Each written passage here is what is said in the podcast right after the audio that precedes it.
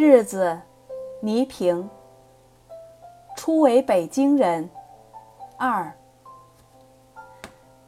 很快，我就和李小斌成了好朋友。他传授给我很多主持节目的好经验，也告诉了我许多他个人的秘密。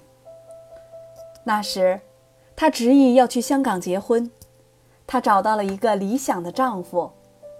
他的代价是抛弃他正在日蒸蒸日上的前途无量的事业。那时，电视刚刚在中国大地普及，他又是第一个走上电视的文艺节目主持人。我现在常跟他说：“如果你当时不走，根本没我今天的份儿。刘导也不会想到去外地挖掘新人，找到我。”李小斌当时要去做一个纯粹的女人，是谁也挡不住了。这一点，我尤其佩服李小斌的豪情。他在爱情面前没有私欲。人与人都是十几集一起拍，每次都是李小斌、方叔他俩先挑剧本，剩下的才是我的。我一直记着斯坦尼斯拉夫斯基所说的话。日子，倪萍，初为北京人。二。很快，我就和李小斌成了好朋友。他传授给我很多主持节目的好经验，也告诉了我许多他个人的秘密。那时，他执意要去香港结婚，他找到了一个理想的丈夫，他的代价。是抛弃他正在蒸蒸日上、前途无量的事业。那时，电视刚刚在中国大地普及，他又是第一个走上电视的文艺节目主持人。我现在常跟他说：“如果你当时不走，根本没我今天的份儿。刘导也不会想到要去外地挖掘新人，找到我。”李小斌当时要去做一个纯粹的女人。是谁也挡不住了，这一点我尤其佩服李小斌的豪情。他在爱情面前没有私欲。人与人都是十几集一起拍，每次都是李小斌、方叔他俩先挑剧本，剩下的才是我的。我一直记着斯坦尼斯拉夫斯基所说的话：“只有小演员，没有小角色。”我忠诚地热爱着我心目中的艺术，我清清楚楚地知道，作为主持人，我的先天条件和外形都不能和他俩比。我很知足，能够有机会在中央电视台的节目中出现就已经很不错了。我努力地工作着。后来，由于李小斌的婚期已到，许多集的人与人他都扔下了。我也就很幸运地拾起来了，这样，只剩下我和方叔了。我对方叔一直很尊敬，我为自己能与他共同主持节目而欢喜。现在，坐在办公室等待分配的日子难熬之极，因为你不知道未来会是怎么样的。没有目的的等待，如同无限的风筝，随风飘来飘去。一点主动也没有。早上，我总是第一个来，生怕一上班领导找会找我。下班了，大家都走了，我再等会儿，又怕领导来找我，我不在。那几天真是饭一送到嘴边，肚子就饱了。我依旧是耐心的等待着。我知道离开了山东，我就是飞上了天空的那只风筝。终于，文艺部主任邹友开找我谈话了。台里决定让你接手综艺大观，你要有信心，试试看。谁都是从头开始。普普通通的话语，却让我感到了温暖，也感到了力量。我的压力更大了。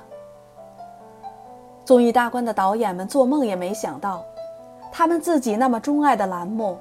在收视率正出现好的势头的时候，上面会派这么一个主持人来。导演和主持人的合作，其性质很像婚姻。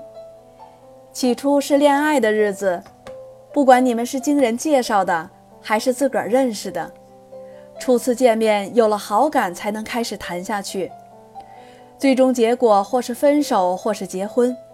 婚后的日子好好坏坏，全靠双方协作。双方心领神会，坚持下去了，一同走向圆满辉煌。如果坚持不了，中途想分手，那也是一把水银洒在地上的事，谁都爱莫能助。我和遵义大官的初恋不堪回首。那些日子，我的导演有无数个理由可以说我不适合做这个栏目的主持人，我却没有一个理由能向他们申辩我可以。我们就这样僵持着。如今我经常跟他们开玩笑，瞧你们那认真劲儿，差点扼杀了我。可我那时的尴尬，那时的难堪，那时的痛楚，远比没有被选中的媳妇儿难受多了。因为我知道，这一切是源于导演们对综综艺大观的那份厚爱，那份责任。本来呢，他们是想借此机会。向全社会公开招聘，一定要找一个比杨澜更好的主持人。因为那时的综艺大观和正大综艺在收视率上一直是并驾齐驱，偶尔有些差别，却也不大。在他们看来，首先两个栏目的主持人要有胜负之分。如果说当时王刚、程方圆主持下去，和杨澜打个平手。如今换上这个山东来的倪萍，还有什么可比的？导演们气疯了，在他们眼里，我像一群羊中的一头羊，看不出什么区别。那时，我和杨澜真是没法比。杨澜的纯情，杨澜的伶俐，杨澜的轻松，杨澜的一切都是一片阳光灿烂。杨澜的出现，使刚刚开始发展的主持人队伍。呈现了一道霞光。我的自信全没有了，初为北京人的那份喜悦荡然无存。我万万没有料到自己陷入到如此困窘当中，包括你想挣扎说明的机会都被人的剥夺了。我甚至也认为困境是自取的，寒酸不堪也是自取的。但是。这是一次机遇，把我推上了悬崖。领导决定了，就用我了，因为距离下期的现场直播的日子只剩下了十七天，已经没有时间再犹豫了。也就是说，不管双方男女是否同意、是否满意，婚期已定，宾客也接到了喜帖，你只有硬着头皮往前走了。再丑的媳妇儿。也要见公婆了。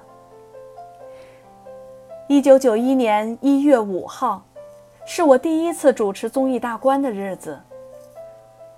在这个世界上，大概只有我会刻骨铭心地记住这个日子，因为这是我生命中最重要的一天。也就是从那一天开始，命运改变了我。这种改变是我的家人、同事、朋友。特别是我自己始料不及的，我强迫自己再次闭上眼睛。八点半钟，母亲的电话把我吵醒了。妈，我的声音开始异样了。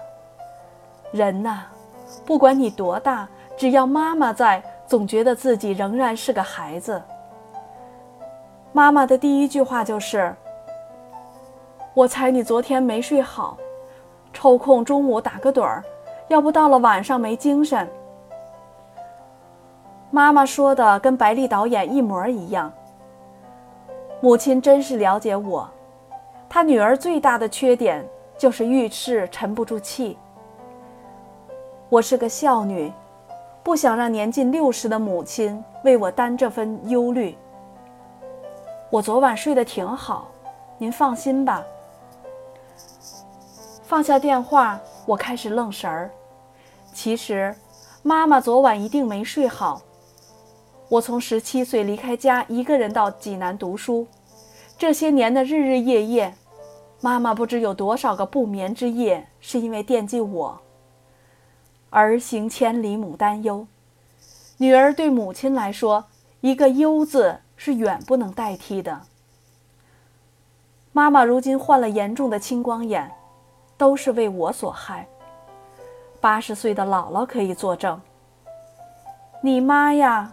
常常半夜爬起来坐着，我看她坐久了，就下床跟她说会儿话，说的全是你。前年，母亲来北京，在同仁医院做手术，我执意要代替哥哥在手术单上签字。母亲的责任，应该由我来负啊。一九九一年一月五日。那天真正让我体会到了什么是度日如年。好不容易熬到了晚上六点钟，我化好了妆，一个人在后播厅里来回走。翻了几十遍的台本还在手里紧紧地攥着，生怕丢掉了它，我就会忘了。其实这些台词我都熟得倒背如流了，怎么练习时一张嘴就忘？见鬼了！还有两个小时就要直播了，我却一点信心都没有了。那种无助的感觉是难以用语言来描述的。要命的是，我又开始想家了。这时候想家有什么用？我恨自己没出息。你不是整天觉得自己怀才不遇吗？你不是早就盼着自己有机会一展身手吗？一个综艺大观把你吓成这样，当时心情和心境的不佳给了我极大的压力，也激发起我内心深处的倔强。我清楚地意识到，人生就是这样：当你没有站立起来的时候，不会有人注意你；倒下去，就更不会有人理睬你。我不想走回头路，不愿意就这样回去。面对山东的父老乡亲，我要坚持走下去。我说过，当时的我已经是个成熟的人，我能坐下，沉着沉着冷静地审视我自己。我现在还保存着那时我写下的日记，我通过对自己客观的分析获得了信心。我的舞台素质好，受过严格的训练。山东艺术学校的学习和山东话剧院的培养，使我有着很到位的舞台感觉。排练完昭君时，整整一上午三个半小时，我穿着戏装只做一件事：王昭君出场。只听见导演一次又一次地说：“上去，下去。”我一遍遍走着，全团的同事都在台下看着。一直到我的自尊心完全崩溃，站在台上痛哭。导演对我说：“你刚上场时的感觉，一看就是刚吃了豆浆油条，脸一抹就是昭君，是空的，怎么会是出塞的昭君？这件事对你有好处，让你明白演员是什么，舞台是什么，绝不是随便穿上戏装变个脸就可以演戏的。”前面说过，我已经拍过七部电影和三部电视连续剧，其中《雪城》是我获得大众电视金鹰奖最佳女演员的荣誉。但我最大的收获是通过上万个镜头的拍摄，达到了对镜头的熟悉和了解。综艺大观的直播现场有六个讯道，正拍摄你的摄像机与其他舞台机器的区别。不过是机器上微弱的红灯，在灯光闪烁的演播现场，要毫不费力地找出那个小红点，都是因为我曾经拍过电影、电视剧，才会对镜头那么熟悉。我走到哪里，心里很清楚现在是什么景别以及摄像机的方位，因此，舞台上这方面的操作不是问题。这一点。对初做主持人的我帮了大忙。话剧演员出身，还是我懂得如何与观众交流？那么我还缺什么？缺少的也许是在电视台工作的经历。可是这一次我做了，不就有了吗？于是，我认真的对自己说：“你可以，你可以。”三个字是基于我对自己的了解，也是我当时作为一个观众对什么是一个好主持人的希望。我以为在观众的衡量尺度上，他们绝没有规格上的严格定义，他们只简单的要求你能真诚的与他们平等的交流。你既不比他们高，也不比他们低，你们只是可以对话的朋友，他们信赖你就可以接受你。而对于我来说，那时候固然不知道到底怎样才能主持节目，但在社会上已经生活了二十几年的我，起码懂得如何尊重别人，如何把心交给朋友。我想主持人也是人，虽然化了妆，穿上了与平时略有区别的服装，站在一个更大的空间里与更多的人讲话，但是与一个交流。和与更多人的交流，在情感上、态度上、本质上，实际上是一样的。只是只要把真诚的心交给别人，就一定能唤起别人的真情。于是，我一开始就把观众当成了我的朋友，这是我做主持人的起点。我要求自己在电视上要把真诚视如生命，在观众面前。绝不可以做作。泥巴，吃饭了。牛群给我带来了一盒饭，我感激地看着他，不为这一盒饭，是为他在我最初踏入电视屏幕所给予我的帮助。牛群是我第一个主持综艺大观的特约嘉宾主持人，这是个心地清澈见底的男人，在排练中。他无数次的鼓励我：“倪萍，你永远记住，谁都是从零开始的。我看你这个零比别人的起点都高。”第一次主持综艺大观，我如同站在人生的悬崖上，后面根本没有退路。回山东吗？已经不可能了。主持不行了，就等于自己跳下山涧，永远不可能再上来。我只能背水一战了。观众开始入场了，领导们也陆陆续续的来了，全体同志拭目以待。导演白丽从二楼导播台看出了我的紧张，他在开演前十分钟又跑下来拍了拍我：“倪萍，别紧张，记住你是最好的。”有那么一刻，失败的预感已经很强。直到导演对观众介绍说我是第一次主持这个节目，望大家支持。忽然间，观众席上响起了热烈的掌声。灯光辉煌的那一刻，我感受到观众同情弱弱者的善良。也在那一刻，我又知道了自己是谁，知道自己身在何处。这是中央电视台，这是综艺大观的直播现场。与我当年熟悉的话剧舞台一样，一样有着我可以与之倾心交流的观众。感觉就这么找到了，而且在节目进行中，我下意识地说了一段台本上根本没有的话，但它确实是我的肺腑之言。我过去和大家一样，是坐在台下看电视的观众，但是从今天起。我从观众席上走向了这个主持台，所以我最知道观众喜欢什么，不喜欢什么。我愿意在观众和电视之间架起一座桥梁，希望大家能支持我这个新来的主持人一路走下去。行云流水，现在再看当时的节目带，我依然觉得极其顺畅自如。三个多月后。我就获得了空缺了四年的星光奖最佳主持人的荣誉。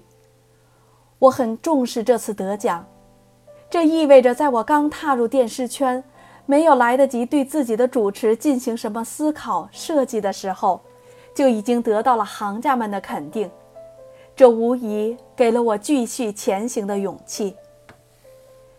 第一次现场直播已成记忆，其中的酸甜苦辣带来了一览众山小的明悟。我感到我才情的喷发，是从1991年1月5日那个日子开始的。